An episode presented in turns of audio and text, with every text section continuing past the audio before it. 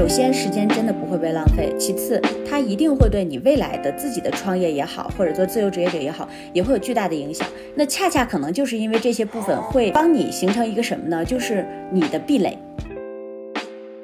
所以我就记得有一天，我就看着窗外，因为我们家窗外就是洱海啊，很漂亮。但是洱海对面也是山，你是看不到地平线的，你也看不到其他的地方。我当时突然就想啊，我好像被困住了。我为什么不能推开这些山，然后去到看看外面是是什么样的？就是觉得好像好像脱节了一样。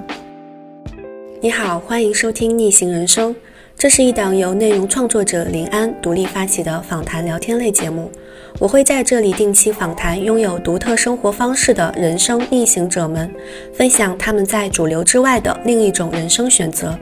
我相信这个世界上没有绝对的真理可言，除了跟随人群往前走。我们还有别的方向可选。每一期节目的文字稿我会更新在个人微信公众号“林安的会客厅”上，欢迎订阅。我还会定期更新与自由职业、远程办公、轻创业和人物访谈有关的一切。和我一起做有趣又好玩的人生逆行者吧！欢迎大家来到逆行人生。这一期的嘉宾我请到了大理好债的创始人依兰。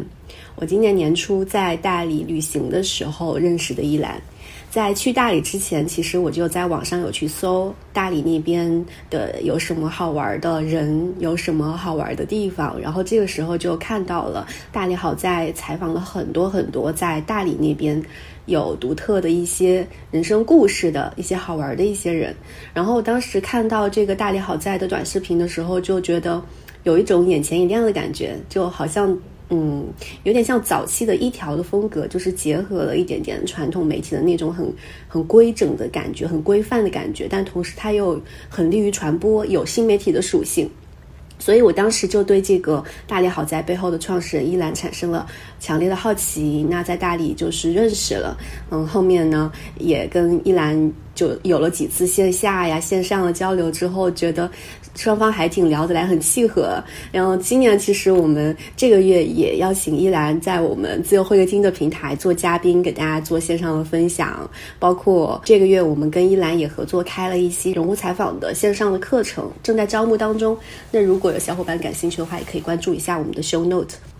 那我们今天要聊的话题其实是关于三十五岁转型换城市生活之后如何重新开始。这个主题跟依兰她的一个人生经历也是息息相关的，因为她是在三十五岁那年离开北京，搬到了大理生活，一直生活到了现在。不管是职业转型啊，还是换一种新的生活重新开始这些方面，依兰其实都有非常丰富的经验和方法。那这些信息我们今天在播客里面都会聊到。好，我们欢迎今天的嘉宾依兰。依兰可以跟大家打个招呼。Hello，各位朋友，大家好，我是依兰，呃，是大理好在的创始人，也是一个自由职业者。对，现在自由职业的身份和创始人的身份，感觉两种就是有点一线之隔的感觉。嗯，今天就是邀请依兰到我们这边做客，主要是想聊一下你三十五岁之后的这样的一个职业转型经历嘛。那上一次我们办了一场线上的一个直播，那在里面依兰分享了非常多自己三十五岁之后分别做了哪些事情，怎么样实现转型的。嗯，同时我其实也挺好奇，在三十五岁之前，你的职业经历是如何去做一些人生选择的。所以呢，就是我之前是看到依兰在三十五岁之前有，比如说艺术家、经纪人呐，还有制作人啊，还有一些杂志编辑、运营管理等等这些工作。你可以跟我们的听众朋友们简单的分享一下，说你在三十五岁之前基本上在哪些公司做过哪些工作嘛？三十五岁之前的职业经历划分出来一些不同的阶段的话，你会怎么样去划分他们？好的，好的，对，之前好像没有跟大家聊过这个话题。其实我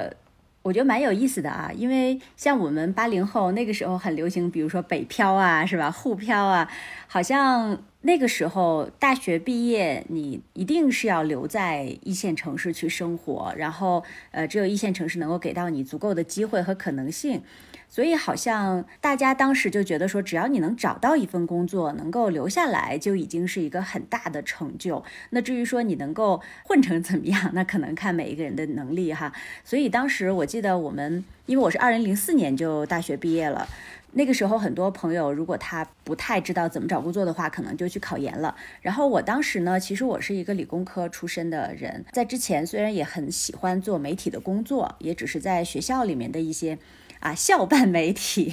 然后去去做一些类似的工作，实际上是完全没有这个方面的专业积累的。所以当时在我大学毕业的时候，我进了杂志社，然后我所有的同学就觉得很惊讶。那我就觉得，可能就像在今天大家讲的话题，很多时候你的选择，我觉得第一啊，你的选择不是说只有一次，或者是说很难逆转。我觉得很多时候你都可以给自己尝试制造机会，进入你喜欢的领域。因为我大学的时候，我当时选的这个。专业呀是农业工程，我其实很喜欢，曾经很喜欢当一个科学家，但后来上了大学，你就会逐渐可能年纪稍微长一点以后，然后你会发现，可能你之前的一些理想和想法，跟你真正的热爱是有差距的。所以我后面在大学其实做了四年的这个广播台的工作，相当于是做电台嘛，也像今天的播客一样哈，很喜欢在电波里跟大家去交流。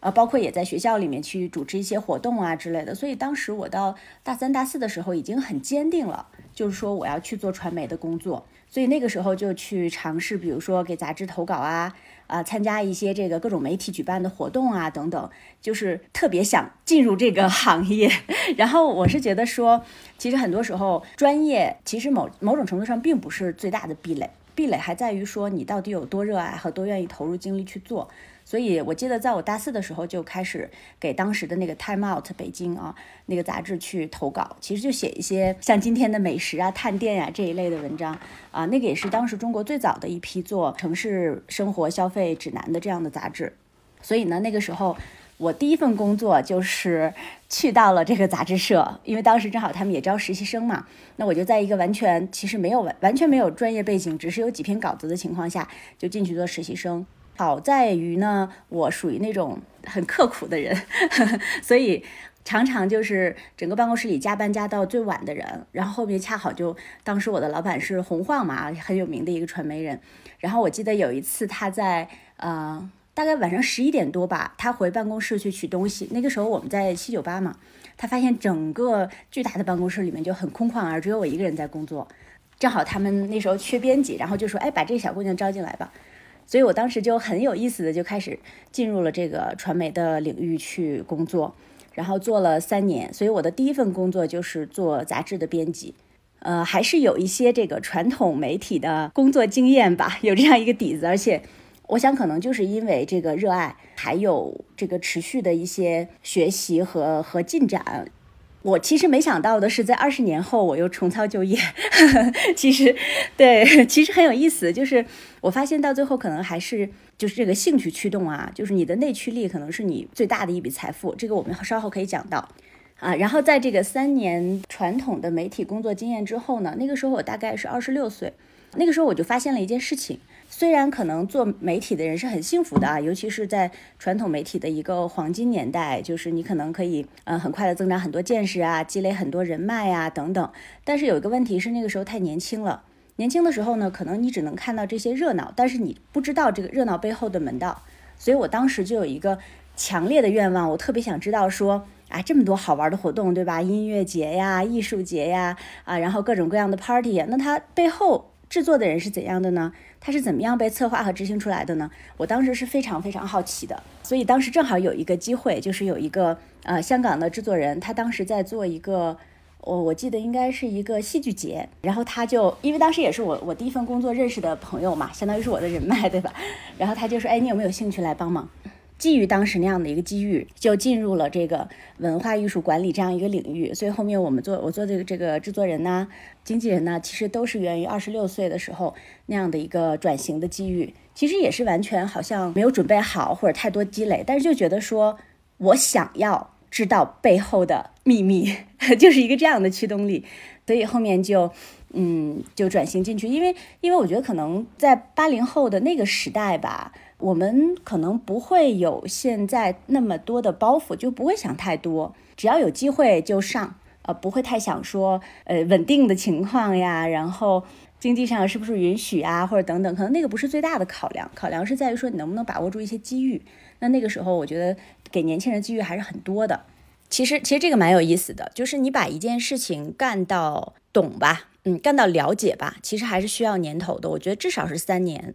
啊，然后你到五年可能又一个新的感觉，十年又是一个新的感觉，所以很多年轻人他比如说他很频繁的去跳槽啊或者怎么样，那我觉得有些时候其实可能你还没有了解到那个行业的门道，你就去换频频道，我觉得蛮可惜的。所以如果一件事情你能够干到三年的话，不管怎么样，你在这个行业其实还是有一个基本的积累的。所以我当时我记得第二份工作，当时我们是去一起做公关公司，然后那个是。二零零八年呀，呃，经历到一零年呀，就是奥运和世博的那个年代。那个时候，公关公司又是一个很好的工作啊，就是可能大家也也听说过，就那个时候，呃，各个品牌都有很多的预算去支持这样的品牌活动啊，包括各个城市也会做各种各样的文化艺术节呀，啊，包括音乐节也很多呀。所以那个时候，我们的业务是不愁的。然后工作就是特别特别忙碌，经常就是半夜加班到两三点，回家就很正常。呃，虽然也很累，但是我是觉得说，第二份工作大概也是做了三年的时间，呃，做到这个一个高级总监这样的一个职位。所以在大概二十八九岁的时候，呃，其实我们已经做过很多很多这个世界五百强的品牌的活动了。那我觉得也是一个很好的职业积累。所以相当于当我从第二份工作出来的时候。呃，我已经在这个做活动的这样的一个管理和执行的部分有一个很，我觉得算是一个很专业的一个积累了。所以到二十九岁的时候，当时因为也是觉得说公关行业确实还是蛮辛苦的，所以当时又有一个机会。嗯，也是朋友介绍的。就当时呢，有一位音乐艺术家啊，很有名的，叫朱哲琴。他是九十年代第一个走向全球的中国的音乐艺术家。然后他的这个阿杰鼓也是在全球都有发行唱片。然后当时呢，他是在呃之前有十年是在国外。然后二零零九年呢。嗯，那个时候他跟联合国开发计划署一起去发起了一个关于民族文化的一个公益项目，叫做“世界看见中国民族文化保护与发展亲善行动”。他是这个亲善大使。然后他当时回到国内呢，就是开始组建团队。我那个时候就想说，哎呀，已经给 很多这个奢侈品牌是吧做过活动了，呃，那个都是非常物质的一个层面。那有没有可能做一点对这个社会有益的事？啊，所以当时呢就觉得，哎，这个项目还是很好的，因为它里面可能包含的这种策划呀、执行啊，啊，然后等等这些工作，其实都是我们可以胜任的啊，包括传播呀。所以那个时候就也是很，我觉得是个很好的机会，然后就开始做这样的一个公益项目的这个项目的管理者。这个工作我从二零零九年一直到我来到大理之前，二零一六年，我做了整整七年。也是一个非常非常好的呃历练吧，所以当时我在这七年里面，就是以做制作人呐，包括做经济的事务啊这方面为主，做了七年的时间啊。所以当时我记得我二零一六年离开的时候啊，朱哲琴老师他就说，他说我很开心你做了新的人生选择，我认为你在跟我一起工作的时间已经完成了你的一个人生发展的一个轨迹，他认为这是一个非常好的一个转化。所以，这个就是我二十三十五岁以前的工作经历。哇，那听下来，其实你主要是做了三份工作，那是前之前的十几年的时间里面。然后，而且基本上每一次都是转行做了一个新的，不管是杂志啊，还是说是到公关公司，还是做艺术家的经纪人，但它的主线其实还是类似的，就是你一直是在跟文化呀、艺术啊沾边的领域里面再去从事相关的一些职业。所以你刚刚前面也说到，你其实觉得兴趣驱动是很重要的一件事情，所以你其实，在做职业选择上一直都是一个兴趣驱动的人，对吗？嗯，我觉得是可以这样讲的，所以某种程度上，可能啊，可能我的这个职业经历不是特别具备典型性，因为它是以兴趣驱动、内驱力为主的这样的一个主线，而不是说完全是以这种功利的方向为主的，所以我不确定它是不是一个一个典型的案例。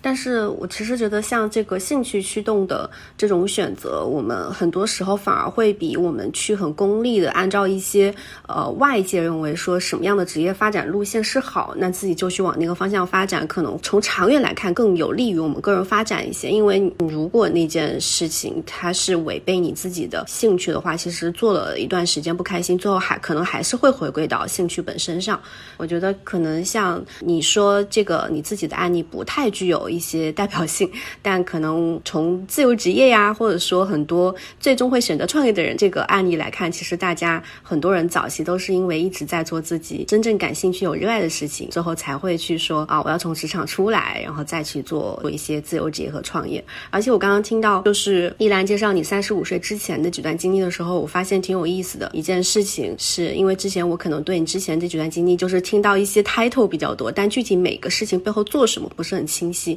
那我了解到了每件事情背后具体做什么，以及在什么样类型的公司之后，我发现你现在在大理做的事情，不管是做一些这个线下的一些接一些项目也好，或者说做大理好在这种呃活动聚合型平台，以及做线上的一些新媒体短视频，其实跟你十几接近二十年前的那一些职业经历都是有相关性的。就感觉你曾经哎在每一个板块学的一些东西，好像到现在在大理的这一段人生经历当中，全部都能捡起来用起来了，就是都打通了那种感觉，觉得这个还挺奇妙的。嗯，是的，是的。然后我看到你像现在唯一做的一件跟之前不一样的事情，可能是在之前的三个经历没有的，就是做新媒体嘛。现在做大理好在，不管是要去采访这些人，还是说去做一些这个视频出来，然后在网上进行传播。那这个事情之前可能除了传统媒体呀，在杂志那段时间有一点点沾边之外，其他几段经历好像没有太多，就是直接相关的一些经验培养。所以我也比较好奇，说你在之前的职业发展的哪个阶段，你觉得？哪些技能对你现在做新媒体的内容采访这一块是有一些相关性，培养你相关的一些基础能力的呢？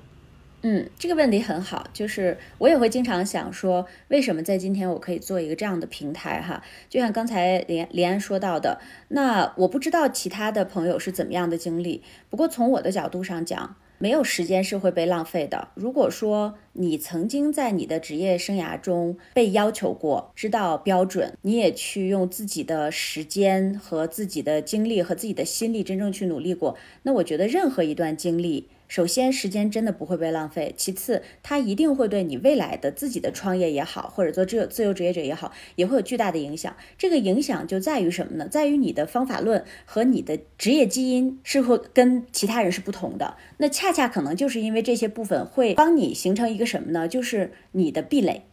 因为很多时候，如果你真正去创业，你会知道说，好，当我一旦真正进入这样的一个创业海洋的时候，我会遇到很多竞争对手，我会遇到很多。可能自己之前没有想到的难题，那这个时候我拿什么样的东西去建这样的一个护城河，或者是拿什么样的武器去让自己更强大？其实它最后还是要回归到说你是什么样的人，你之前的经历给到了你最大的这样的能力是什么？为什么这样讲呢？就是回到我今天做的事情来啊，像很多朋友问我说，做一个平台和做个人 IP 之间，你为什么？可能至少从大大理好在的角度，你为什么去做平台？那我觉得首先这个就是之前的一个经历给到我的一个启示吧。那做个人 IP 当然好。但是某种程度上，如果你希望把你的之前所积累的很多的资源呀，包括你未来想做的事情，呃，想让它在一个更大的我们叫池子里面吧，去进行一个融合和碰撞的话，那我是觉得说做平台一定是好过做个人 IP 的。那这个只是从我的角度来讲啊，因为我去做一个资源整合和做桥梁的能力，我自己是清楚的，所以呢，我是选择做平台。啊，然后而不是说仅仅做自己的个人 IP。那在今天我又开始去经营 IP，我并不是把自己当成呃就是我自己，而是说我做自己的经纪人。那其实是另外一个视角在做事情。第二呢，就是其实我特别明白的是，比如说在今天，那我们在不仅是大理啊，今天有好几个城市，我们已经铺开去做一个这样的活动资讯整合啊，包括在地文化的一个平台。那首先它肯定是源于我最早在 Time Out 的那个。工作经历，我知道这样的一个平台要怎样操作，呃，形成怎样的方法论，然后怎么样能够让它保持一个活力，对吧？那这个我觉得是第一份工作给到我的一个基本的经验和操作方式。那第第像在第二个和第三个工作里面，我们去做这个经营管理啊、运营的这样的工作，那我觉得在今天对我是一个更大的支持。呃，因为可以讲说，不管是从我当时开始进入新媒体领域，还是在今天去经营一个公司、经营一个团队，那实际上都是非常得益于我在经营管理和运营方面的这样的一个经验。像今天，比如说像林安觉得说，哦，我做的这个呃视频号还蛮有意思的。实际上我在其中只担任了一部分工作，所有的工作是我们的这个团队小伙伴一起去完成的。那这一块儿，其实我从最早进入新媒体运营的领域开始，我就建立了一个非常完备和严密的一个工作方式，能够确保说我们所有的小伙伴，虽然他在全国甚至全球的各个地方，大家都可以协同去工作。那这样的一个协同和高效的运营方式，我觉得。可能啊，可能很多没有经营管理理经验的朋友，他就不一定说能够很容易的去运营起来。那其实你的运营能力会决定你的边界。听上来，其实像你之前的每一段经历，对你现在当下的工作，它都是有潜移默化当中有一些影响的。那回到说，你三十五岁那一年。前面是介绍说你在离开北京之前，其实最后一份工作是在给那个呃艺术家去做他的一个经纪人，去做一些公益项目的管理者。那在当时的那个阶段，你感知的话，你离开北京的时候，北京的一个互联网的一个氛围，当时是在一个什么样，或者说大环境吧？当时在一个什么样的一个阶段呢？比如说，你说你进入那个公关公司的时候，是公关这个广告公司非常盛行的时代，那你加入这个。Time Out 的时候，也是这个杂志非常传统、媒体非常盛行的时代。那你离开的时候，是一个什么样的一个市场环境？林安的这个观察还是很敏锐的。我觉得大部分普通人其实他是随波逐流的，他会跟着大势走，就像今天年轻人都喜欢进互联网大厂一样。那一定是这个社会它的资源在往哪儿流动？呃，大量的年轻人、有才华的年轻人也会往那个方向去流动，因为机机遇更多哈，然后薪资待遇肯定更好。那对我们也来说也是一样，因为在二零，其实我是二零一四年的时候就准备要离开北京了，因为那个时候一个是因为第一个孩子出生嘛，第二呢是北京当时的雾霾比较严重，所以我们相当于准备了两年，在我三十五岁的时候正式的离开。但实际上在那个时候，你已经发现，第一，肯定当时传统媒体已经示威了。啊，那个时候因为新媒体已经开始崛起了，然后第二呢，就是传统的这种公关广告行业其实也在示威，它完全是因为你整个的一个传播环境发生了巨大的变化，当时正在一个变革的时期，虽然那个时候还是还是 BAT 的时代啊，但是你会感觉到就是说，嗯，一个个的这样的个人正在崛起。甚至当时，比如说像乔布斯之于苹果，对吧？像呃雷军之于小米，你会看到说，甚至一个品牌，它最重要的资产会变成这个创始人，这个 IP 它本身拿就是起到的一个，在一个全社会的一个影响。那你会看到这样一个趋势的时候，就是每一个个体正在开始崛起、开始发生的时候，那个时候整个大的环境已经开始向这个方向去走了。如果说我当时还留在北京，还去做职业转型的话，我觉得第一肯定我也会考虑互联网大厂。对吧？那个那个时候你能进入大厂工作，做到高管，那是很很威风的一件事情。但是另一方面又考虑说，其实那个时候我已经三十三岁了嘛。那你在三十三岁的时候，其实我当时很清楚，就是因为我们很多合作伙伴就是就是大厂的啊。那你会看到说，其实过了三十岁以后，你的体力呀、精力呀，包括你在职业上的一个。野心啊，可能他都不会像前些年那么强烈。那那个时候也会思考说，我是不是有这样的一个心态，准备好去进入大厂。所以当时实际上可能我很清楚自己的一个状态吧，因为你又回到一个家庭的状态。所以说，当时我其实没有过什么两难的那种过程，完全是觉得要为整体的一个家庭考虑。那么可能去到另外一个地方生活也没有什么太大的问题。不过实在讲，我是。在事业上完全没有什么准备就离开了，裸离，裸辞。嗯，我刚刚一楠，你刚刚说的时候，我回想了一下，二零一四年我在干什么？其实二零一四年那一年，我刚刚毕业到北，在北京的广告公关公司上班，就是你也算是呃，因为那一年我大学毕业之后，它新媒体整个外部的市场环境基本上也确实是进入了一个嗯高度发展的时期，因为我当时所在的。那个组里面就是在帮一些像联想啊、京东啊这种大客户运营他们的新媒体双微、微博、微信。然后那个时候有非常多的草根，就是所谓的微博草根、微博红人蹦出来，包括很多微信公众号早现在比较头部的一些那些号主，回忆起来都是在一四年到一五年这两年时间内高速成长起来的。所以那个时候确实，曾经我们毕业的时候觉得啊，想加入传统媒体做一个编辑，做一个杂志的这编辑，或者说甚至到一些电台做主播都。变成了一个好像有一点夕阳行业的感觉，就是那一年的一个外部的市场的环境好像是这个样子的。是。嗯，我刚刚听到依兰你说，就是过了三十岁之后，体力和经济野心不会像之前那样强烈，所以在你决定跟随家庭一起三十五岁那年搬离北京到大理的时候，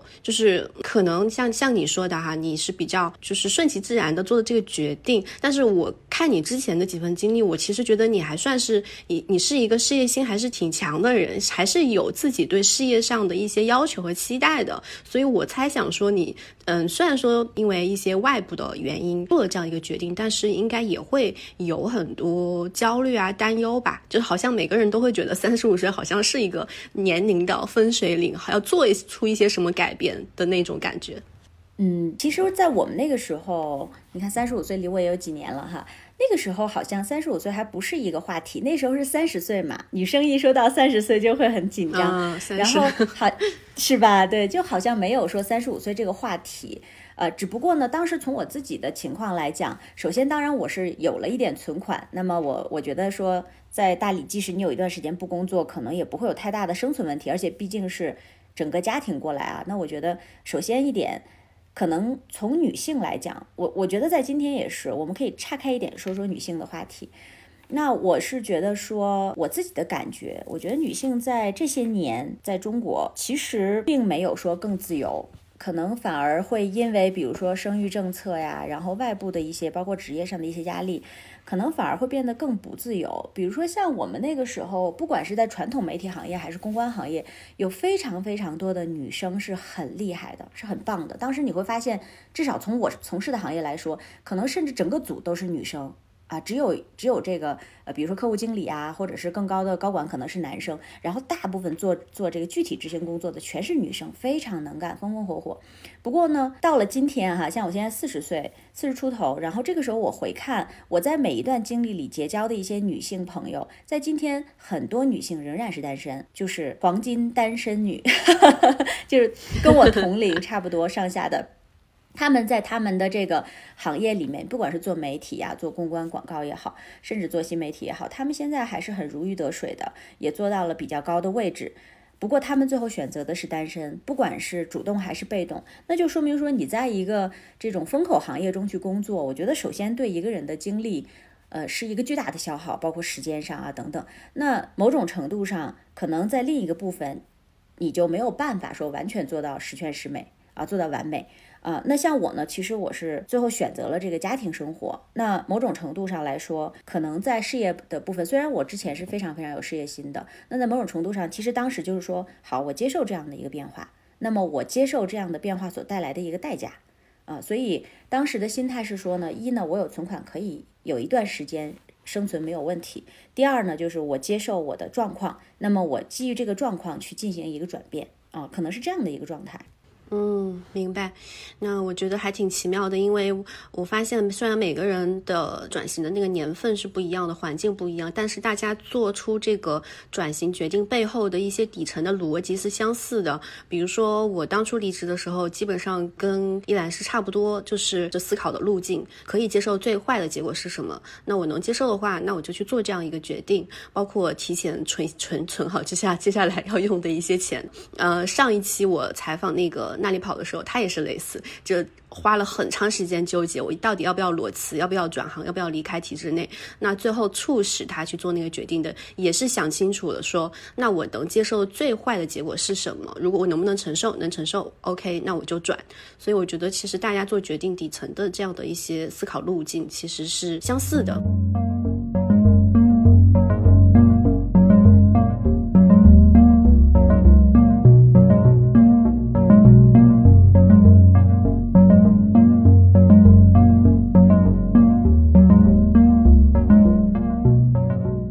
听依兰你说，当时哈做了这样的一个决定，说那 OK，我决定要跟家人一起搬到大理去生活。我比较好奇，就是因为你的这个经历不光光只是换一份工作，它还涉及到换一座城市，而且北京和大理这两座城市，它的。风格呀，氛围啊，完全不一样。包括你到那边之后，你即将要接触到的人，肯定也是一个完全不一样的圈子。所以，嗯，刚刚到大理的那段时间，就挺好奇你当时的一个状态是什么样，跟你之前的一些预期是否是相相似的？就我们把它那个时间线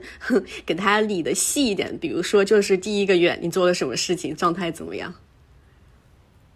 嗯，这个回忆还是挺好玩的啊，因为当时我我们已经做了两年的准备嘛，所以说我们在离开的时候，其实不管是说，呃，因为当时我们已经提前在大理买了房子，而且是没有贷款的，就是把北京的一个房子卖掉以后在这边买的，然后其实每月有点生活费就够了，就是本身知道整个的生存压力是不大的，然后其次呢，就是因为心理上也准备好了，我当时我记得还。在北京一场一场的跟朋友聚会呀、告别呀，那个时候好像看起来我们做了一个特别巨大的决定，就所有人都觉得说，哎呀，他好像从我们的朋友圈消失了，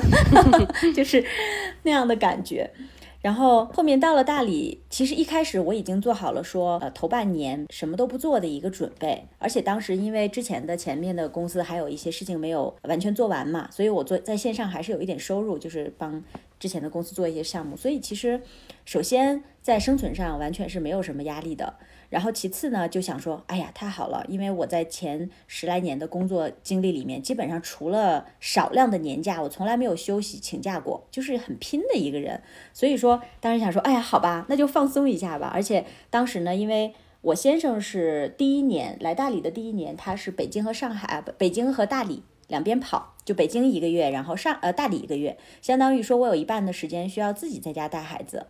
所以基本上其实也没有时间去去想更多跟工作相关的事，而且我记得那一年来大理的外地人特别多，尤其是我们小区，就是你会看到一个在大理的小区，但停的全都是外地的车啊，尤其是那个北京牌照的特别多。所以当时我记得很快就跟我们应该是有五家邻居吧，然后都是那一年新搬来大理的，我们就很快的就熟了。其实像这些邻居，因为他们是各行各业的，在在各个地方过来的。如果理论上你在之前你在北京的话，可能你都接触不到这些人，但是恰恰在大理，然后我们住同一个小区，大家就很快的变成很好的朋友。然后当时很夸张，第一个月我们天天都在聚会，每周聚七天，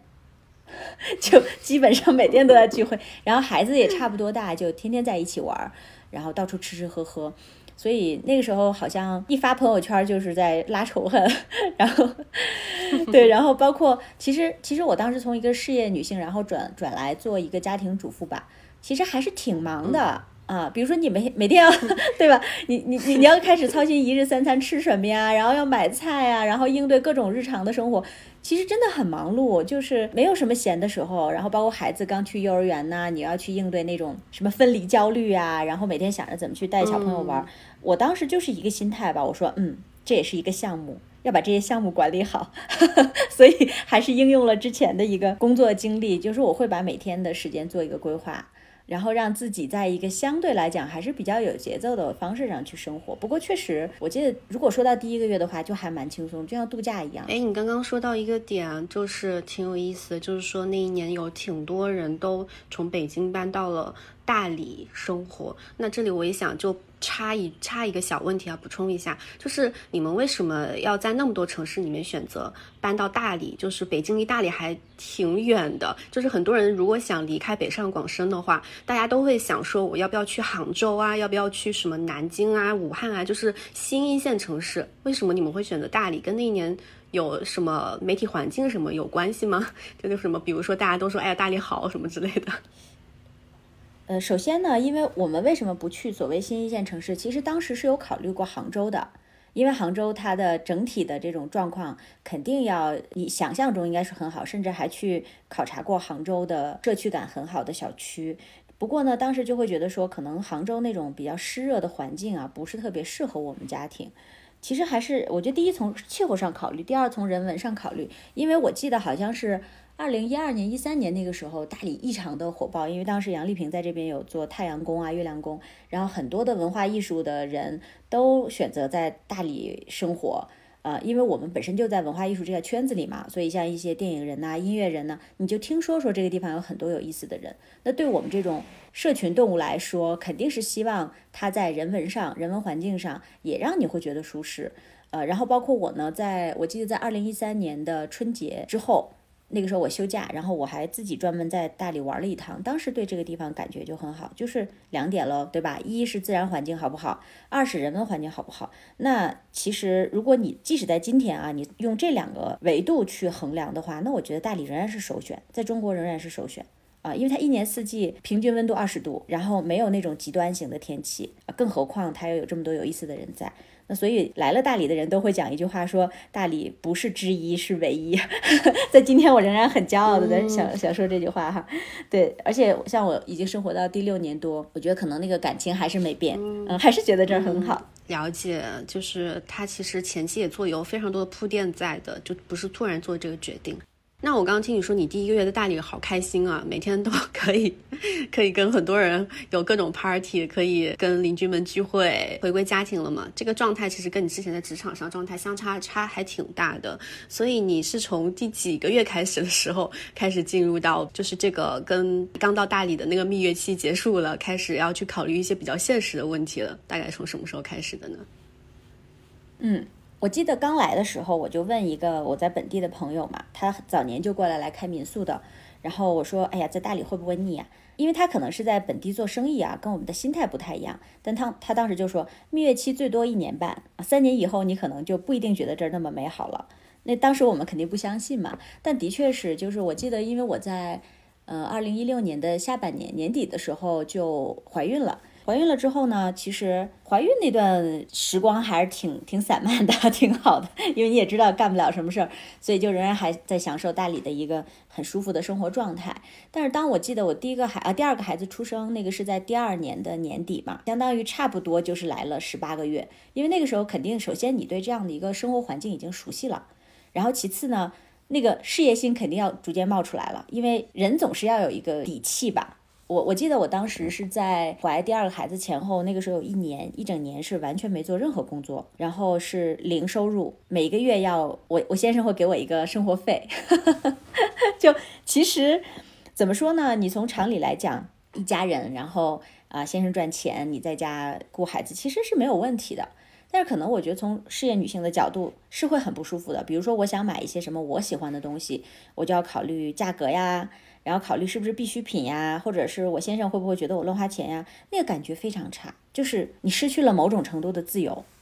而且这个自由是就是其实就是经济经济的问题导致的，是你自己没有收入造成的。所以当我生完第二个孩子的时候，第一个是当时身心确实是还是比较疲惫的，因为年纪已经比较大了嘛，三十六岁，三十六岁生第二个孩子，对，所以当时是一个就是身心的比较疲惫的一个低点吧。你会发现说，朋友圈里的朋友们当时如果没有离开这个一线城市的话，在今天那个时候已经是比如高管呐，或者是事业很有成就啊等等，那肯定是很羡慕的。所以我就记得有一天，我就看着窗外，因为我们家窗外就是洱海啊，很漂亮。但是洱海对面也是山，你是看不到地平线的，你也看不到其他的地方。我当时突然就想啊，我好像被困住了。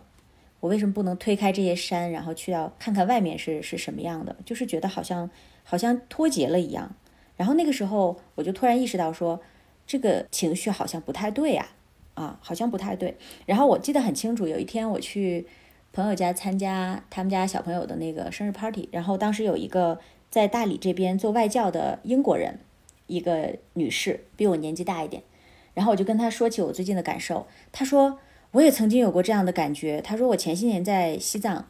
呃，然后面对着珠穆朗玛峰，然后有一天我就在想，哦，我想把这个山给推推倒。嗯，对，所以我们当时就发现说，好像好像那是一个就是你你自己知道你有一点轻微的抑郁的那种境地，所以我就想不行，必须要自救啊，必须要自救。那那可能我走不出去，对吧？大山里的 人生好像走不出去，那怎么办呢？所以那个时候就是有意无意的一种力量推动着你去寻找一条新的路或者方向，嗯，所以那肯定目光投向互联网嘛，对吧？当时二零一七年那个时候已经，当时有很多的这种博主，不管是微博的公众号啊，是吧？已经很如火如荼的在在做，尤其是你会发现说很多公众号的那个创始人其实都是传统媒体出身。啊，那我就觉得说，为什么我不能做呢？虽然当时我已经十几年好像没有专门写过文章了，写东西，但我觉得基本的基本的这种能力应该还在吧。所以说那个时候就想说，如果我每天在家里要要看孩子，然后又出不去，我能做什么？所以这就引申到我接下来转型的那个那个部分了。我其实已经听依兰你说过几次，你在怀孕结束之后的那个看推开你们家窗户看到洱海和长山那一段经历，每次听这一段我都觉得挺打动我的，就是很生动的描述出了一个刚刚生育结束之后的女性想要去把更多的重心放在自己的重建自己的生活上，但是又比较迷茫的那个状态，就描述的非常的生动。刚刚你有提到在那一段经历里面嘛，其实。你自己是关注到、留意到外界已经发生了一些变化。二零一七年已经来到了一个新媒体的这样的一个世界，所以当你下定决心说“哦，我要重新开始去重建自己的生活或者说事业”的时候，你选择的第一件事情就是你当时是我记得是做了一个一百天的美食计划。那你可以跟我们大家分享一下，说这个你是怎么样想到它的吗？当时就像我刚刚说的，因为当时你会发现说，其实你的客观条件是有限的，所以这一点我觉得也很有意思哈。就是说，呃，当你想去进行一个转型或者转变的时候，你做决定的部分可能是很感性的、很冲动的，但是你回到具体的这种战术打法上，一定要回归理性、回归专业。所以说，当你回来看的时候。帮你去建立边界的这样的一个变量是什么呢？我觉得就是你的客观条件。比如当时我其实很冷静的 停下来思考了一下，我能做什么。首先，我我因为当时这个身体和时间分配的原因，基本上就不太能出门，因为体力很差。然后家里有两个孩子，那个时候还在哺乳期等等，所以首先这个事情必须需要能在家里就能完成。然后其次呢？因为我做过媒体，我知道，如果你一旦选择去做一个内容的输出的时候，它必须要能够让你形成一个基本的节奏，就是可持续。所以我就要考虑说，那我做什么事情，它是每天经常发生的，可以形成内容的，然后我可以去控制它的内容量，让我形成一个持续输出的。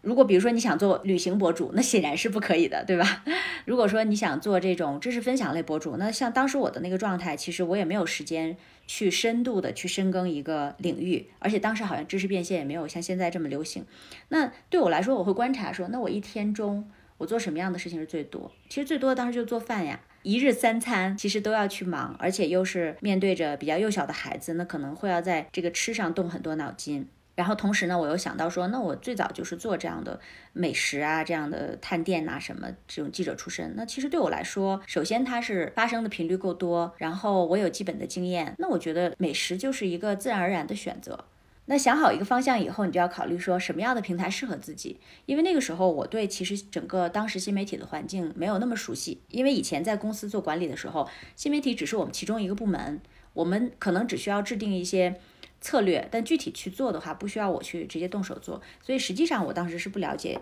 新媒体环境的。那我就做一个最基本的，那就尝试嘛。所以当时我记得我把我的微博名字也改成了我的这个在美食方面这个 IP 的名字啊，叫理想国的美食家，就是微博。然后小红书，对小红书，因为那个小红书已经开始有点火了。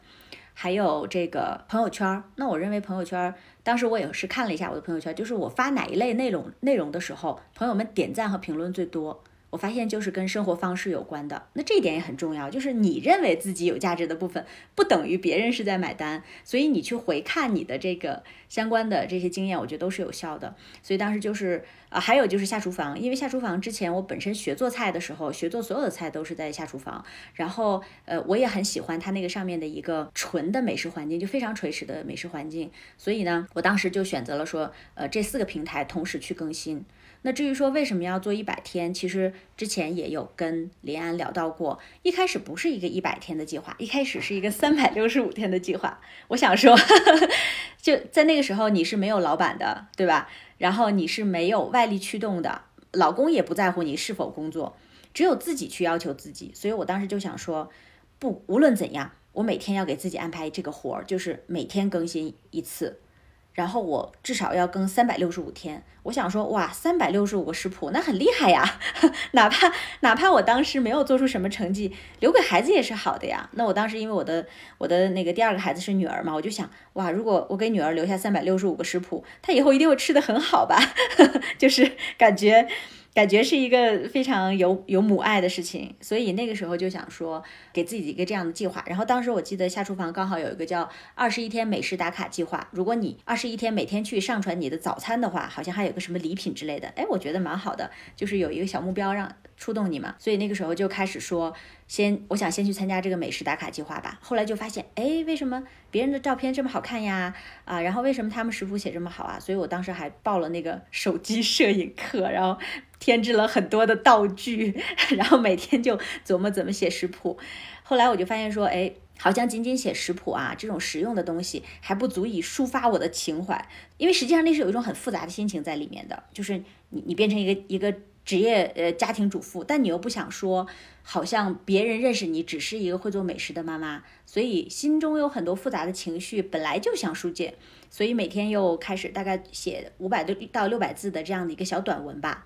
然后就会，比如说我今天做这道菜啊，假设我今天是做的这个珍珠奶茶，那可能我我是怀念起我之前在香港。工作时候的一些场景啊，香港的街景，然后比如说啊，过两天圣诞节了，然后我我做这个热红酒，然后就想到当年穿着高跟鞋，然后大裙子，然后在国贸什么这一片到处走，然后去各个这种商场里面啊，或者是 party 上去喝酒啊什么这些，就是你会回想起很多自己之前的场景。然后再去搭配那个你这个时候去做美食的那种心情就很好玩，它会有一种微妙的这种碰撞感。所以相当于说，第一呢，它成为了我可以输出的内容；第二呢，它成为我自己跟自己聊天疏解的一个方式。不知道说是我这种有意无意为之让大家觉得好看，还是说当时肯定大家就蛮喜欢这种这个传播环境很喜欢这样的内容。总之，我记得在做到可能大概差不多就是一百天的时候，然后当时呢就收到了很多很振奋的消息。一呢是我那个时候到年底了嘛，到年底的话，二零二零一八年的年底，然后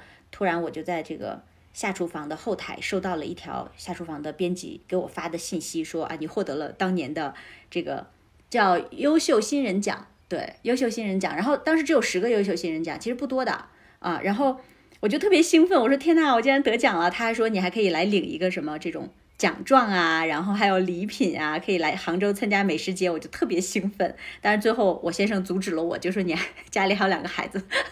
然后大理离那儿离杭州很远，你还是不要去了。就我还暗自伤感了好久。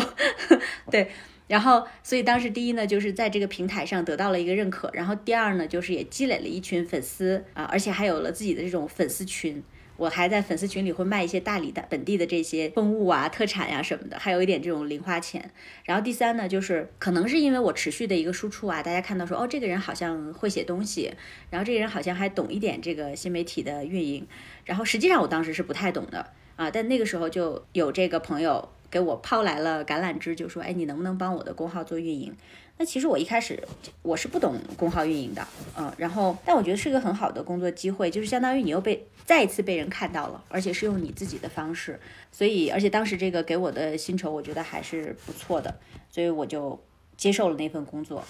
在我做美食博主的一百天之后，我发现这个世界在我的眼中已经彻底发生了变化。首先你被人看到了，然后其次你被人需要。你的自己的价值感就开始去凸显了，所以为什么我说后面没有到三百六十五天？就是当这件事情你兢兢业业的、逐渐进步的进行了一百天以后，他会给你看到、展现出一种可能性。我认为这种可能性，你是你这一百天的历练中给你的最大的一个收获，不是说一百天以后你就成名了，一百天以后你就转型成功了，而是说他给你打开了新的大门，给你展现了一些新的可能性。那这个部分会给到你巨大的一个鼓舞，然后可能你在这一百天以后，你就可以去做下一步的决定了。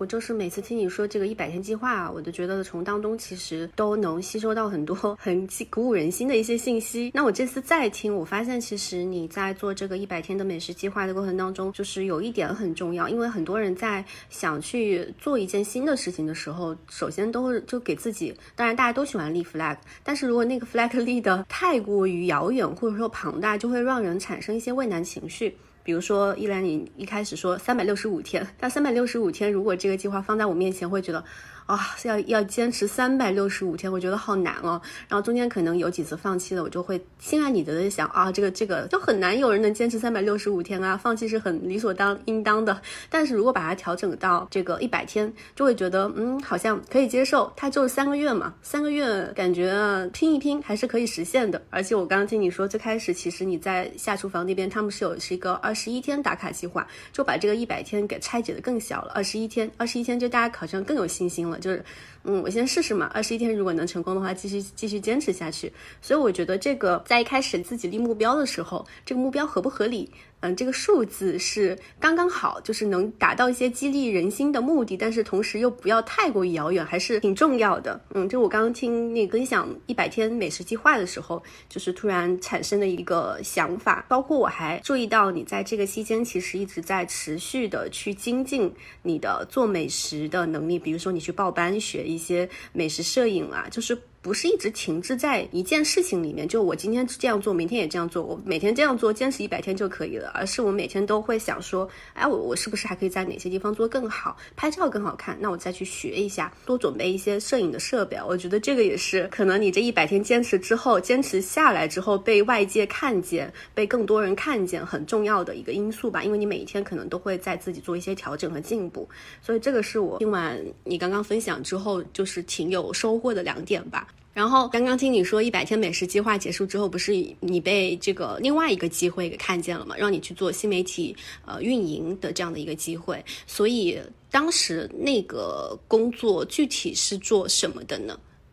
呃，其实那个时候来找我的这个机会呢，是我先生的一个朋友。那在今天他也是视频号的头部啊，叫此念。这个此念呢，当时其实他们已经采访了非常多的名家大咖，然后当时呢，只是在这个视频平台上面进行一些付费的播放，然后他们有一个公众号，这个公号呢是做一个常规的基础的运营，其实当时粉丝也不少了，我记得应该是五万左右。不过，正是因为他们正在一个上升期，所以需要有人专门去做这个公众号的运营。这个工作其实是一个，我觉得实在讲，其实是个全职工作。如果说你想在一个兼职的，而且是线上的状态把它做好，并不容易。所以在今天，我觉得首先我还是非常感谢此念的创始人啊，毛思偏女士，当时她愿意相信我，给我一个这样的机会。然后其次呢，我也非常感谢当时的小伙伴儿。其实那个时候，因为我在大理嘛。后面我在大理也组建了一个小的团队，然后核心的伙伴其实都在北京啊，在深圳啊，在上海，那大家完全是一个异地的状态。而且在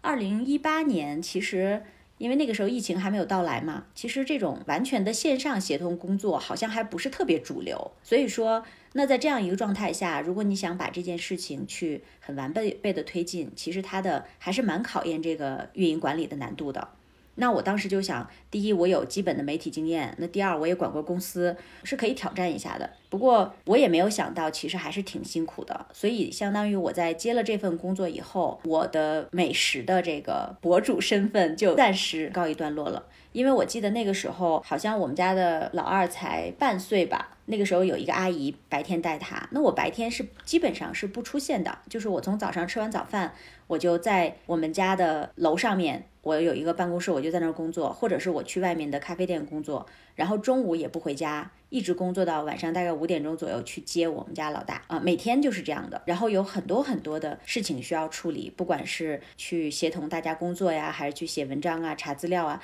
其实还挺忙的。周五天基本上白天都是这样度过的，所以我特别清楚的记得我们家当时有一个社区咖啡馆，熟面孔嘛，每天我去的时候就像上班一样，然后全天都在那儿。很多人都知道说，哎，有一个女生每天去那儿工作，所以说那个时候其实挺不容易的，因为要从公众号，首先我自己又报了个课啊，悄悄的报了一个这个公众号运营的一个课，然后我记得讲课的是一个九零后的男生，哇，我说太厉害了，我得跟年轻人学习。然后从真的是从注册公众号开始啊，从最基本的开始，就是迅速的学习成长，然后把所有用学到的这些知识，包括比如怎么做报文啊，怎么起题目啊，就应用到日常的这个工作里面。然后其次是要制定规范。那我们当时的这个管理文件是非常非常细的，从基本的发稿计划到每一篇文章，因为有好多栏目嘛，每个栏目的每篇文章它的一个排版的一个框架，然后要求，然后所有的同事他们彼此之间配合的一个。节奏，啊，甚至包括后面的这种稿费的结算方式等等奖励方式，它其实是一个非常系统的工作。那我们当时做的非常非常细的，然后同时你还要把这一套工作方法逐渐的去交给所有的同事，大家能够进行一个彼此的协同。所以当时还是用了，我记得也差不多吧，三个月的时间，就是把所有的东西给码齐，然后让这样的一个系统能够自如的去运作。所以说我记得好像。在做到半年左右的时候，然后这个公号的粉丝就翻倍了，就涨到十万左右。呃，虽然那个时候它还没有变得特别火啊，但是我觉得至少在公众号运营的部分，至少我我我觉得当时我入行了，就是我我我真的进到这样的一个领域，而且后面就开始有其他的机构，因为看到我们做的这个词念的公众号，也找到我说，哎，能不能帮我们一起去运营啊？就是我后面去做的那个湖畔问教。他当时是一个这个教育的教育论坛啊，然后也找邀请我去运作，然后当时还专门让我飞了一趟北京，我们去谈这个合作。我就说，哎呀，我说我就我住在大理，我我只能线上工作，为什么你们不找北京的团队呢？然后当时他们就觉得说说，我觉得你做的这个内容很好呀，而且线上工作不是也没有问题吗？就所以我也也很感谢，就是说每一个我的合作伙伴的一个信任吧，因为就多接了其他的工作以后，我才顺势的成立了公司。啊，所以很多事情其实是我觉得是一个事情发展推动你去做很多决策的。所以其实你也是完全从零开始去学的新媒体运营，公众号要怎么去做，怎么样去写文章。所以当时你在那个词念的时候，主要是那个角色是新媒体运营的主编的角色吗？可以可以这样理解吗？对。是的，嗯嗯，明白。所以其实像后面的就是湖畔问教啊，然后包括你自己成立公司这些，相当于是推倒了多米诺骨牌的第一张牌之后，后面的机会就接二连三的比较自然的就跟过来了。所以像那个你刚刚说你自己不是开了一家公司嘛？那个公司主要也是以去服务一些，比如说想做公众号的这样的一些公司为主的，是吧？当时其实真的就是业务推动，所以在初期的话，我记得我的公司应该是有两块的业务，一个就是这种新媒体的运营，然后另一个部分呢，我们也会给一些企业做这种咨询的服务，因为相当于它都是跟这个营销推广相关的嘛。嗯，明白。那你在这个就是成立公司之后没有多久，我看你后面有又开始，比如说你说一年半之后你没有继续做帮别人去代运营，比如此念这边的一些内容层新媒体层面的事情了。那你自己成立了公司，包括后来看你也去想去做一个自己的平台，就像大理好在嘛。不知道这个过程当中是因为什么原因去促使你做了这样一个决策哈？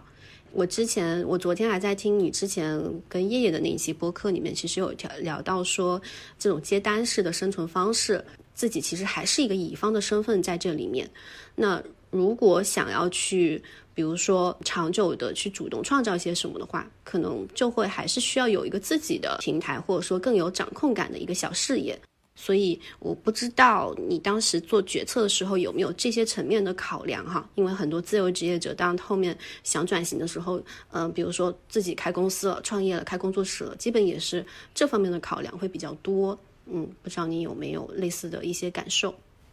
你说的很对，就非常对，因为像我之前，比如说做公关公司啊等等，那么我们就是纯的乙方，我们叫 万年乙方哈，就是。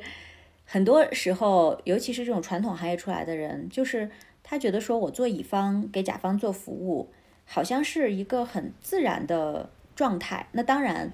怎么说呢？我觉得乙方有乙方的苦，甲方有甲方的苦。就真正去做决策、出钱以及承担后果的人，其实是甲方。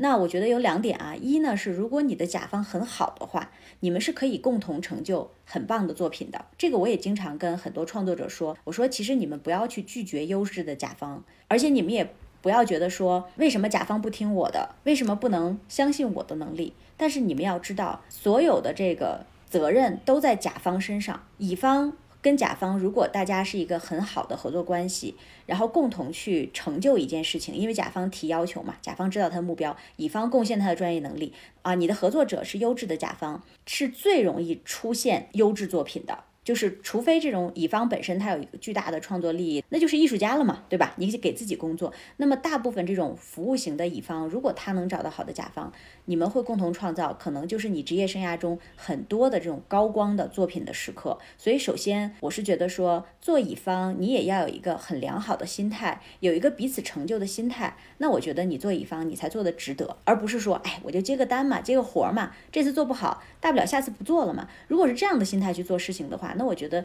你这个乙方做的其实也很憋屈，可能你也会浪费自己的时间。所以，首先，如果你有甲方，请你好好尊重你的甲方，请你以彼此成就的心态去面对每一次的项目，这是我觉得第一点啊，这做好了一定是彼此加分的。那第二点，就像你刚刚说到的，这也会有一个问题，就是即使再优秀的乙方，如果他没有自己的门道。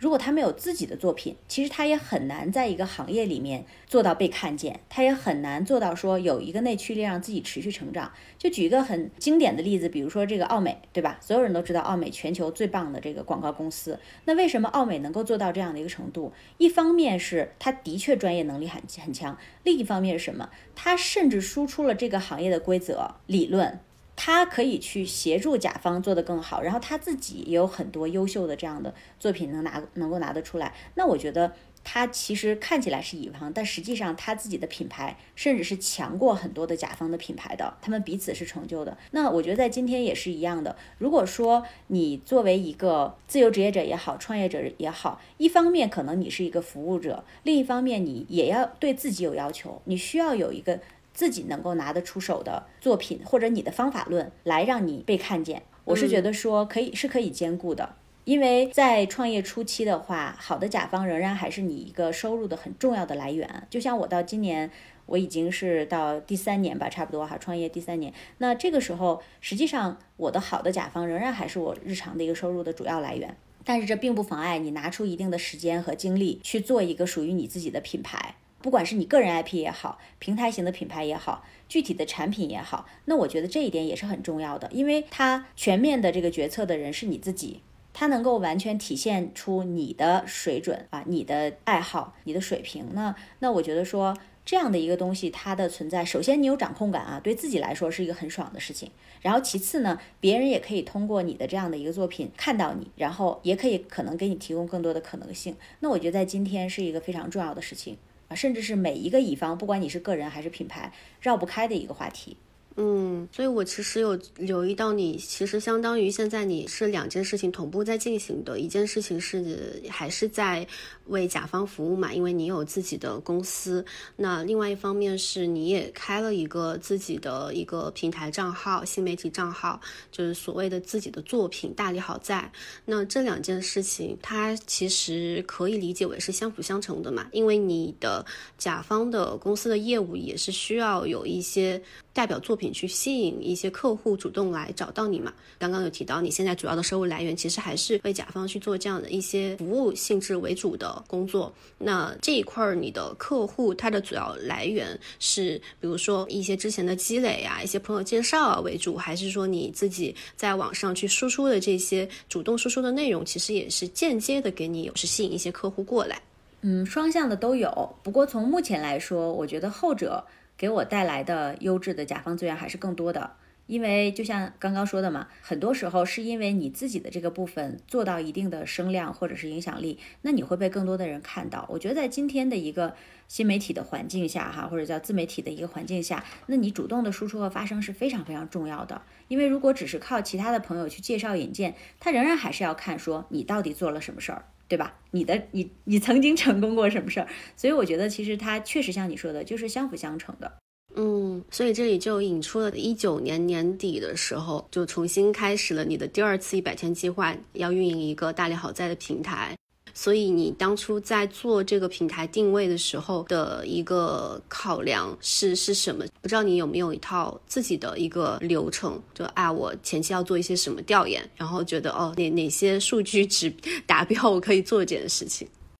我现在回想起来哈，可能跟第一次的这样的尝试是很类似的。就像咱们刚刚说到的，你会发现说。做决策 就是一个很感性的冲动，但是你具体做事情其实还要回归理性。就是说，比如说，当我我做这个大力好在这个平台是二零二零年的九月二十三号，记得很清楚啊。就当时可能我的公司的这种运营，让我日常的这个收入还是相对来讲比较稳定和觉得满意的，所以相当于说，哎，当你首先你的这个生存方面是没有太大问题的，就还是在这样一个前提，你首先你得有点底儿，你不能说真的就是在一个裸奔的状况下去做一些事情啊。然后其次呢，就是你发现开始有余力了，因为其他的工作可能它已经到一个比较正常的运营轨道的时候，哎，我有更多的时间和精力。去考虑说我要不要去再做一些新的尝试，或者做自己的平台。所以相当于说，在初期一定是其他的收入去养你的新的事儿的。就不管这个收入是你的取存款、你的被动收入，还是你其他方面的一个主动收入，那一定是你有余力的情况下，你再去尝试一个新的可能性。不能说你前面的事儿还没有做好，对吧？还半吊子，或者说整个的状态还没有说能够运营起来的时候，你又出来一个做一个新事儿，那我觉得就是一个很虎头蛇尾的状态。那可能你做新事儿，你仍然做不好啊。所以首先。我觉得你做任何一件事情要有一个完整度的概念，就是你起码把它做到一个状态，你再考虑开新的窗口，要不然其实最后你积攒的是什么？是挫败感啊，这个是一个前提。那回到我的我的这个做个人的这样的一个平台的时段哈，当时实际上还是一样的，因为第一个呢是为什么说感性决策哈，当时就是因为二零二零年的九月二十三号，就是离二零二零年十二月二三十一号还有一百天，因为当时我看到好多朋友在刷屏，因为那个时候是。疫情还是比较严重的一个时段吧，大家都觉得说一百天以后应该会结束了吧？那一年大家都说哦，这应该是最难的一年，明年会好吧？当然，今天我们回看这句话还是有点伤感的。在当但在当时，我觉得大家还是信心满满，说到下一年会好吧？所以说那一天，我看很多人在刷屏说还有一百天，我想哎，一百天我再玩一次什么什么事情吧？因为那个时候正好不能出差嘛，只能在大理。哎，我想干脆要不要做一个平台帮大家分享活动啊？我说我就发一百天活动，如果这个事情成呢就成，不成呢也没关系啊，也没有什么成本，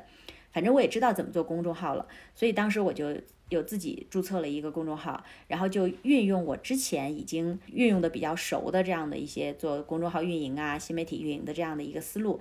初期还是一样，就很简单，我只转发活动。我不去主动做任何内容，我想先发发看，先发发看看它能产生一个什么效果。然后当时从公众号的创建到一些基础的栏目设置啊，包括内容，其实都是我自己在做。我唯一花了一个钱，就是请我的朋友帮我设计了一个 logo，因为我觉得一个基本的视觉形象还是很重要的。但是很快很快，因为可能正是因为我第一呢，我有之前做这个 Time Out 这样的杂志的经验啊。第二是我看到大理这个地方。首先，你想作为一个人文资源很发达、多元文化的一个地方，它本身就有多样的活动。就首先，它内容是可以被支持的。那如果说你换另外一个城市，可能它就不成立啊。这个我们后面可以去谈的。然后第二呢，就是大家本身就是一个很活跃的兴趣驱动的这样的一个社群社会。那在这个地方，如果有一个这样的平台，我认为它是刚需。那恰恰它也填补了一个这样的空白。那我觉得这些基本的判断还是来自于你之前的专业。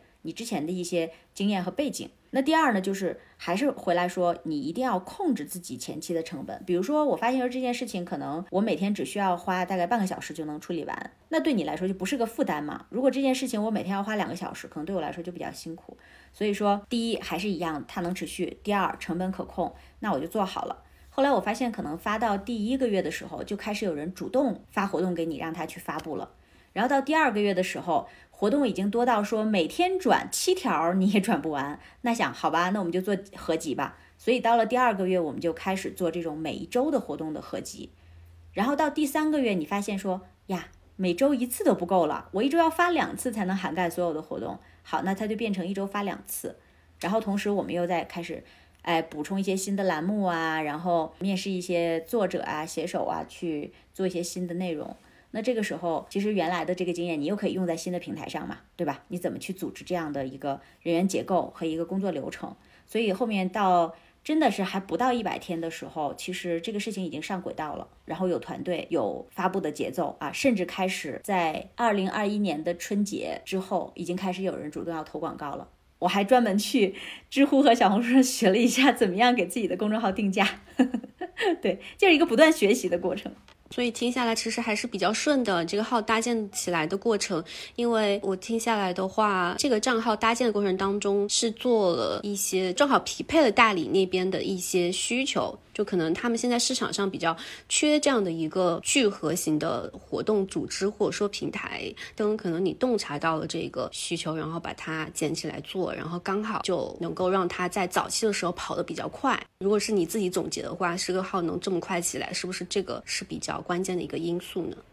你刚刚说到的就这种洞察，觉得还是来自于你之前对这个行业的一个了解和经验。它不是说，比如说我突然想开咖啡咖啡店，然后我就去洞察。那如果我完全进入一个全新的行业的话，我觉得它不仅要洞察，它需要调查。比如之前我们看到这个呃日本的鸟屋书店，他们的经营哲学啊，在国内也出过书。他们都是这样的，他去做一个选址，他要派人，可能一个月去那儿，就每天坐在那儿去数人，对吧？你在你在这样一个，对，在这样一个时间段，有有多少不同年龄层段的人在这经过等等，他会有很多很多数据去支持他。所以我觉得在今天，其实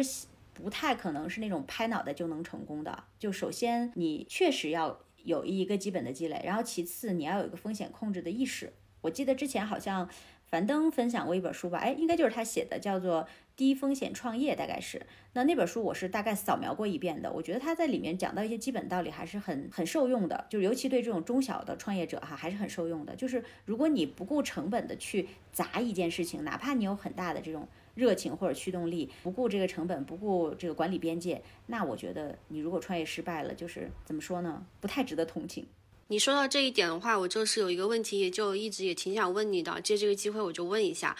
我不知道你有没有想过，如果你当初没有离开北京，你还在北京继续就是当一个。上班族或者说管理者啊，后面再继续不断的往上往上攀升啊，到了可能比如说一个比较所谓的社会精英的 一个一个职位，就是你有想象过呃那种生活，可能你现在会过着什么样的生活吗？还有就是你观察你现在仍然在北京跟你同龄的前同事也好，或者说朋友也好，他们的一种生活状态大概是什么样的？就是有这种对比吗？我我可以举个例子啊，我前两天刚跟我的一个之前我的下属也很好的朋友啊，他是八四年的，其实刚好现在差不多就在这个转型期吧。呃，他因为工作能力也蛮强的，当时他后面就一直在那个互联网的大厂里面工作，而且现在也做到了一个很不错的这个职位。首先，我觉得我还是一直很佩服他的职业精神，然后他的收入可能他自己也还是比较满意，也一直在持续的学习和成长。那这些部分我觉得完全没问题，呃，无非是说他到了这个年龄，就像今天说三十五岁这个这个节点一样哈，可能就是会去做一些反省和思考，因为尤其是女性，那你到了这个三十五岁左右，你可能已经做到一个高管的职位以后，其实你真正的上升空间是非常狭窄的，因为这个金字塔是非常。怎么说斜度是很大的，它塔尖上的人是很少很少的。就是再往前一步，可能你就要做出一个很大的决定，或者是说它不一定是你决定的啊，它可能是很多客观的外力因素决定的。那你能不能走到塔尖儿？我觉得这是一点。然后第二是，如果你不走到塔尖儿，你该做什么？那所以说。到这个时候的话，我觉得很多职场人他他势必会做这样的思考。对我来说，无非是我早了几年开始做转型。我到了这个年纪，我到四十岁出头的时候，其实我是一种欣欣向荣的状态，因为已经把最艰难的时候度过了。这个时候，可能一个新的属于自己的小事业已经开始逐渐成型了。那未来所有的走向可能性，其实都是在我自己的心里，我可以去掌控。他对你的人生是有个掌控感的。但是如果说，我回想，如果假如说我现在也是四十岁左右，我在城市里的话，那相当于说我也要主动被动的啊，有意无意的去到了一个转型期。但是当你的年龄、体力各方面已经到了另一个阶段的时候，那你再去做转型，我认为啊，可能代价会更大，给你留给你的机会可能会更少。所以我就跟我的这个前同事，我跟他讲，我说你现在这个年龄，你一定要为自己未来去打算。那你在你的这样的一个领域里有这么好的积累，你为什么不趁你现在这个转型的过渡期去尝试把自己的个人 IP 做起来呢？我觉得他还是有一些思考的吧。就是软着陆，不要让自己转的那么痛苦，就突然一下子发现自己不被需要了。我觉得那个感觉是会很痛苦的。那你有跟你差不多年龄的这样的一些同事吗？他们现在比如说过得很滋润，还是说也压力挺大的？就跟你在大理截然不同的生活状态。压力肯定大的，就是可能像我完全同龄的人的话有两种吧，一种就是确实已经做到这种高管了，那到这个年龄的高管女性，她压力一定非常大，因为她是被业绩追着跑的嘛，对吧？嗯嗯。啊，然后另一种呢，就是说可能已经开始自己创业了，就是可能我在一线城市我也一样嘛，自己创业开个公司。但是是一样的，因为除非说你没有这种养家的压力哈，我还是一个人很潇洒，那也很好混啊。实在讲，因为你到四十岁，毕竟基本的一些财富积累可能已经有了啊。但是说你毕竟在一个巨大的竞争环境和高压的环境中，这个事情你是绕不开的。所以说啊，像你要承担的所有这些东西，它并没有减轻，可能负担会更重，因为毕竟人到中年嘛，对吧？你上有老下有小，你所有的这种消耗是很巨大的。那么相当于说，你在四十岁的一个身体和精力是承受着人生可能是最重压的一个阶段。那我觉得可能最大的风险是什么？是你的健康问题。是，所以回到你现在在大理生活，其实你跟他们已经走了一条截然不同的道路嘛。你现在的一个生活以及工作的状态，在大理这边大概是什么样一个节奏呢？就比如说你每天要工作多长时间？因为我知道大理大家很多人是很悠闲的，但是是你应该事情也不少。我也挺好奇你每天工作多长时间的？你怎么样去分配这些时间的？嗯，我就说我常规的一天吧，哈，就是我一周大概是工作五天半。啊，工作五天半，就是呃，周一到周五还是一个正常的工作时间，然后周六是完全留给家人的过家庭日，然后周日大概可能有半天会处理一下下一周可能会发生的工作，然后每一天呢，呃，因为就像刚才说的，我是一个自由职业者状态，我不是一个公司老板状态，所以说我是可以自主去安排自己日常的这样的工作时间。那像每天，因为有一些时间是雷打不动的，比如说孩子上学放学的时间，那我们因为在大理这边比较晚嘛，差不多每呃八点半。孩子要上学，然后四点半孩子放学，那相当于说我把两个小朋友送到学校以后，差不多十点钟左右是我开始工作的时间，然后到下午四点左右，十点到四点这六个小时，然后还要出去吃饭，那这个就是我白天比较集中工作的时段，可能会去谈各种事情啊，处理案头工作呀，这个是比较集中的时段。然后呢，到晚上小朋友睡觉之后，大概就是十点钟以后到十二点，如果还有没处理完完的工作，我会在这个时间处理。如果处理完了，这个就是我自己的休闲的时间。所以基本上每一天还是很有规律的。然后因为现在有好多项目在同时进行，那么我们就根据项目进度来进行安排。然后到这个，如果说有哪一周工作特别劳累的话，我可能会在周三或者周四给自己安排半天的放松时间，做点自己喜欢的事情，喝喝茶呀，骑骑马呀，或者去户外玩一下什么的。听下来其实也还挺挺自律的，非常自律了。所以你你现在 当下的生活工作状态是你满意的吗？你有没有那种就是焦虑的时刻呢？有啊，也有的，也有的，嗯，就是。因为像比如说前一阵，毕竟现在整个这样的经济不是一个特别好的状态，然后像我们的好多进行过的项目，它回款就很慢，尤其是一些大企业等等，相当于就是你这个公司的现金流还会是面临一个考验的。因为我是从来不会拖欠工资的啊，所以说我要到发工资的时候，肯定你作为一个核心的管理者，肯定还是会有紧张的，但是。怎么说呢？我觉得首先你知道自己在做什么，然后其次你会知道说哦，未来那些钱可能会回来的。所以说在这个时候，哪怕我用其他的各种方法去融资也好，或者去管我爸妈借点钱也好，对吧？他总会度过那个困难的时期。对，所以我觉得这个这个是怎么说呢？嗯，就像之前我其实有跟朋友分享到，就是一旦你脱离了一个所谓的既有的系统或者体制的时候，其实它都就是叫有有舍有得嘛。那你舍去的可能就是一种稳定感，那确实有的时候会面临这样状况，但是你得到的是自由。我认为自由是无价的，而且所有的这种困难的时期，其实都是有办法去度过的。另外就是说，你去建立一个自己的这种支持系统，我觉得也很重要。自由职业者他是在一个相对来讲抗风险能力很差的情况下，其实这个时候我不太建议说他一直做自由职业者。就举个例子，比如说，好，我的家庭可能给不了我特别大的支持，我也没有。很多这种事业伙伴能够给我太多支持，然后我的运营、经营管理和自律的能力又不是说特别强，那在这个时候你就会发现，它就有点像这种在一个很不平稳的激流里面去划船一样，这个小船可能随时会翻倒，但是没有人去救它。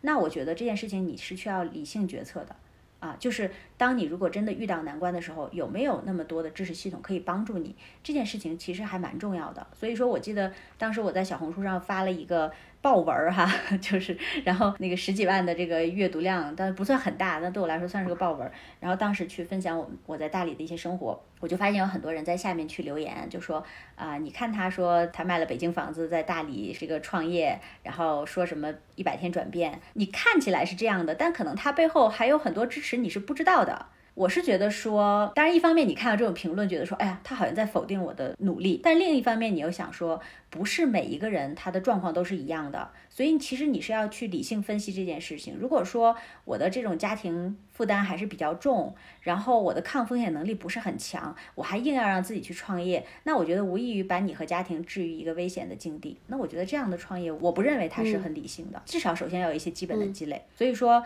对我来说呢，就像之前说的，其实确实经历了比较艰难的时刻。但是就像我刚才说的，第一，我觉得会有人能够给我一些支持；第二，我知道未来这些钱是能回得来的啊，它不会成为坏账。那只要你度过那艰难的几个月，可能就很多事情就就柳暗花明了。所以说，嗯，还是回到这件事情上，就是啊，创业有风险，对吧？决策需谨慎。是的，是的，我也在网上见到非常多类似的评论哈，就是你看到一个人他取得了一些什么成绩，然后最多的评论就是说啊，他背后肯定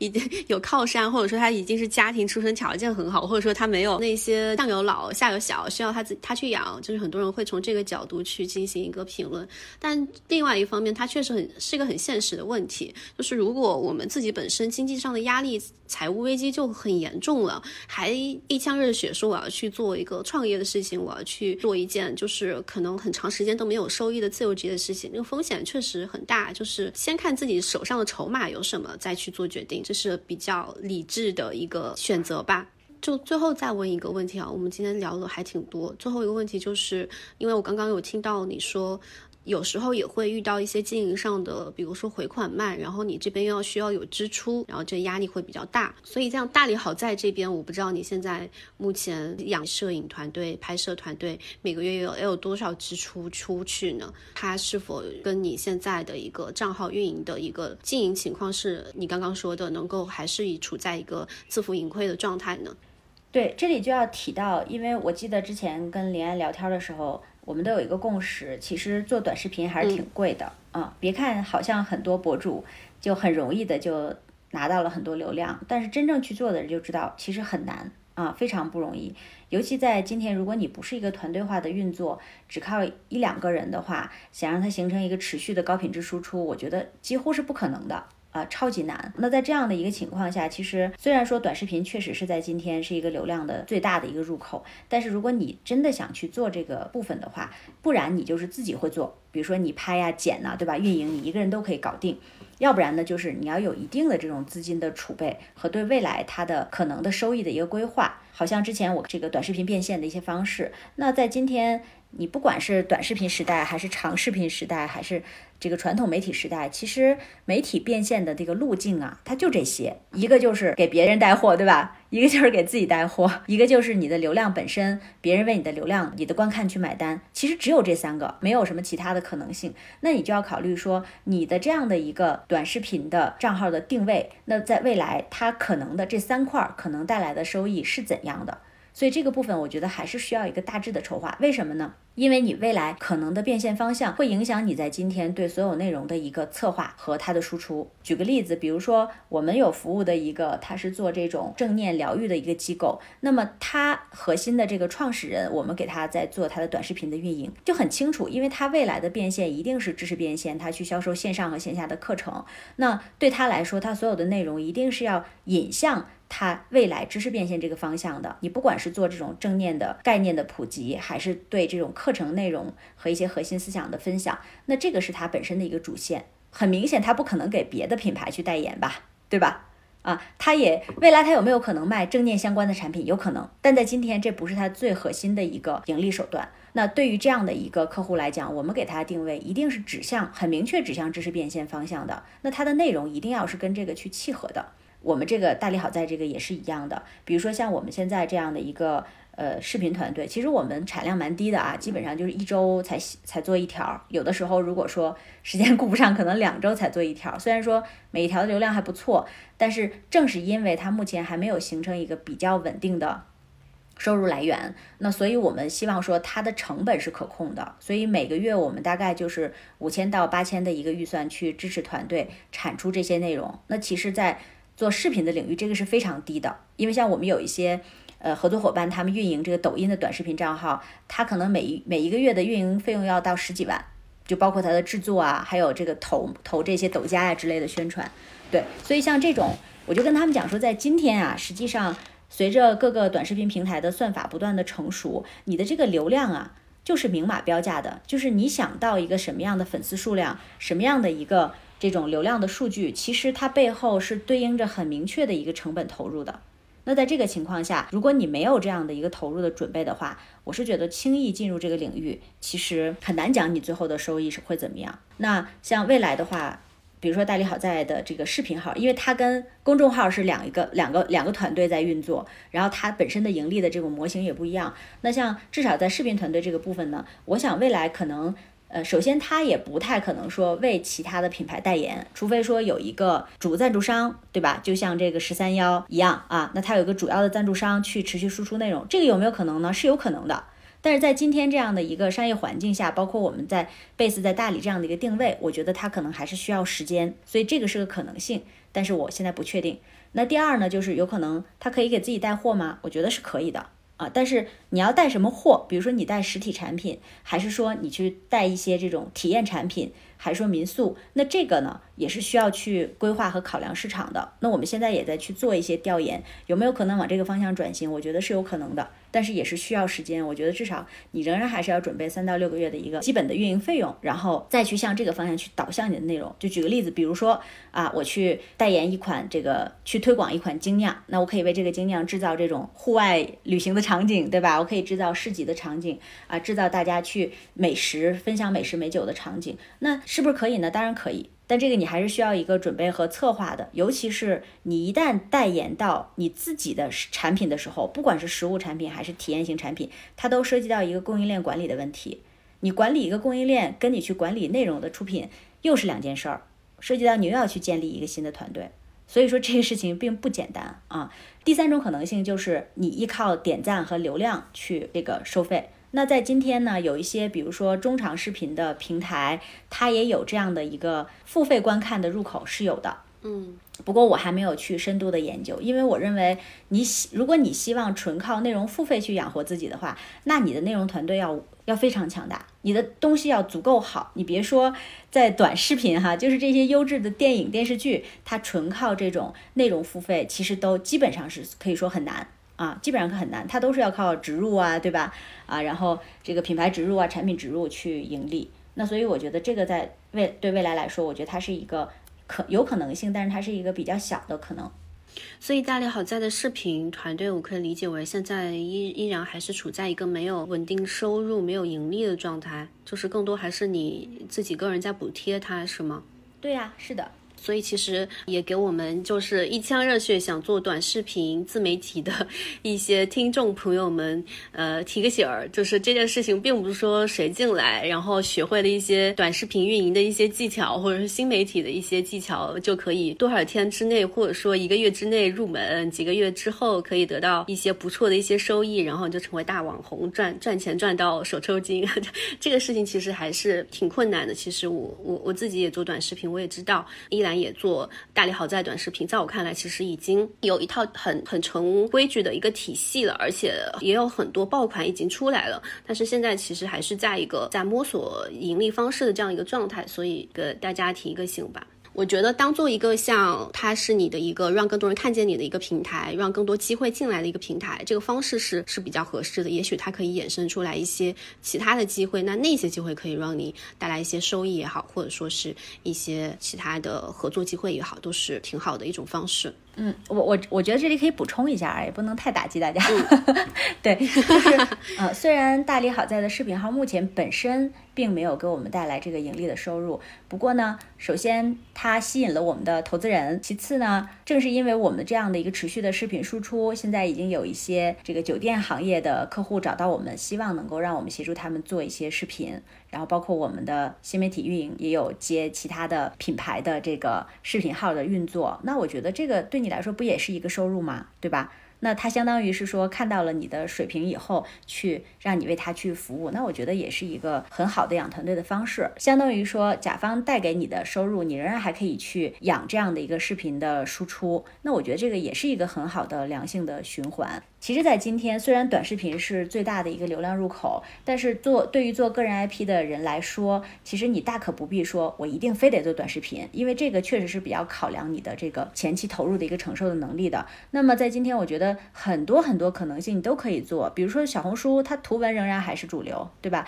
比如说播客，它本身的这个成本还是很可控的，甚至说你只是去做这个视频平台的直播行不行？直播成本还是比较低的嘛，完全可以。就在今天，呃，这些平台。给我们提供的工具和武器已经足够多了。还是要找到适合你的，这个是最重要的。是的，是的。所以其实自媒体也好，新媒体也好，这件事情把它看作一个更长远的事情来去规划、来去运营它，那可能不太在意它短期之内一下子给你带来多么好的一些营收或者说是利润，就是用心去坚持好你的一百天也好，两百天也好，或者说三百天也好，去好好的一天一天的去迭代、去更新你的这个内容，好好做内容，好好的去为别人提供价值。其实从拉长这个时间的维度来看，它最后一定是会给你带去一些什么的。那今天呢，呃，我们跟依兰的这样的一个对谈，差不多也到这里啦。我们其实哎，信息量非常非常的大，从三十五岁之前最早期大学毕业之后第一份工作聊起，一直聊到现在。嗯，可能大家也花一些时间去吸收。那我们这一期播客的逐字稿，我后面后面我也会整理出来，我们会发在我们的听友俱乐部会员的知识星球上。那大家如果感兴趣的话，也欢迎到知识星球来找我们玩。具体的加入方式，我也会发在我们的 show notes 里面。包括依兰也是我们，嗯，这个一年一整年的一个嘉宾。我们会在知识星球上也有很多其他的各行各业的自由职业啊、职业转型案例非常丰富的一些嘉宾。我们会在上面做非常办非常多的线上线下的一些沙龙活动分享会，包括和依兰这个月合作的人物采访的课程，也是我们听友俱乐部会员福利当中的一个，就是可以会员价的方式参与进来，一起来学习。大家如果感兴趣的话，可以看 show note，我会放在里。里边儿，然后关于本期的播客，如果你听到了之后有任何想跟我们进行交流，欢迎你们在我们的播客下方留言，我们会定期的回来查看大家的留言并进行回复。好，那我们今天的节目就到这里了，欢迎大家如果喜欢这期节目的话，一键订阅，多多转发分享给更多对职业转型和自由职业感兴趣的朋友。好，那我们今天就到这里啦，到中午的饭点了，已经有一点晚了，我们要去吃饭了。谢谢依兰今天来做客逆行人生跟大家聊天。好，也谢谢林安，谢谢自由会客厅。好，那我们就先这样了，拜拜，下期再见。